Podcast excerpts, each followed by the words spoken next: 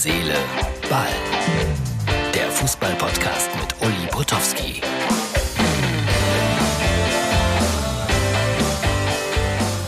Hallo, Herz, Seele. Das ist die Ausgabe für Freitag schon wieder.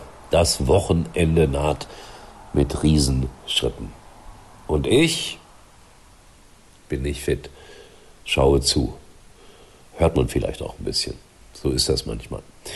Äh, dennoch, ich habe äh, im Internet so viel Böses und Aggressives über RB Leipzig gelesen. Jetzt muss man diesen Verein wahrlich nicht mögen. Dazu fordere ich auch nicht auf. Aber ist es fair? Also hier zum Beispiel, äh, das ist ein ganz guter Post gewesen, den ich hier vielleicht mal, vielleicht kannst du ihn mal 20, 25 Sekunden stehen lassen, Martin. Da schreibt André van Essen, das ist mir sowas von egal, Kapitalismus im Fußball und so weiter und so weiter. Hauptsache rot-weiße Essen steigt auf. Aber die werden es schwer haben, weil Preußen Münster noch vor denen ist. Also, ey, aber der bringt es eigentlich auf den Punkt. Was regen wir uns darüber auf und so weiter und so weiter. Kümmern wir uns um den eigenen Verein. Aber Union Berlin, das muss man sagen, hat sich toll verkauft. Das war glücklich, dass RB Leipzig das äh, 2-1 gewonnen hat. Und ganz am Ende muss man auch nochmal über den Elfmeter diskutieren oder auch nicht, weil das war interessant. Einer der Unionsspieler hat heute Morgen beim Sportradio Deutschland gesagt, nee, müssen wir nicht drüber diskutieren. Es war Elfmeter, wenn der Schiedsrichter das so gesehen hat. Ich vertraue der Technik und akzeptiere das. Finde auch wieder eine außerordentlich sportliche Einstellung von Union Berlin. Am Wochenende Bayern gegen Dortmund. Da geht es eigentlich nur noch ums Prestige, wollen wir ehrlich sein trotzdem natürlich immer ein energiegeladenes Spiel.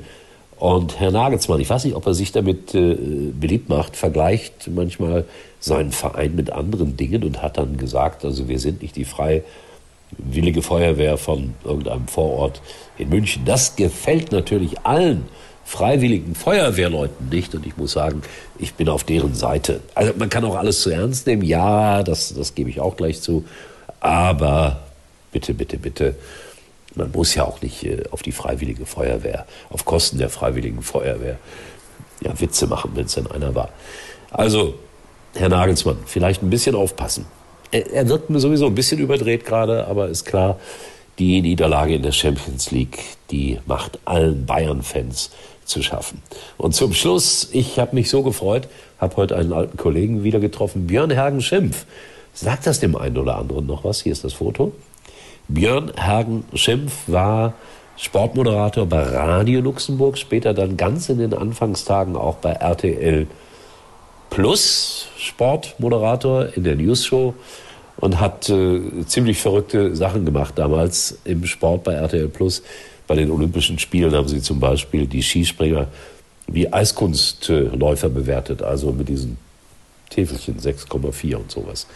Das war eine verrückte Zeit. Es geht heute alles gar nicht mehr. So, wollte euch das zeigen, das Foto. Habe mich sehr gefreut, den Björn mal wieder zu treffen. Und ich sage nach drei Minuten und 20 Sekunden, ihr merkt es, es fällt mir schwer zu sprechen, belegte Stimme. Ja, ihr wisst schon, Corona lässt grüßen. Was soll ich tun? Ich wünsche euch was. Wir sehen und hören uns wieder morgen.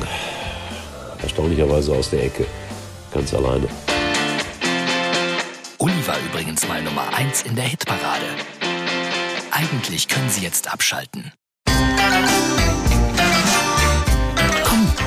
Wir trinken noch ein Pülleken.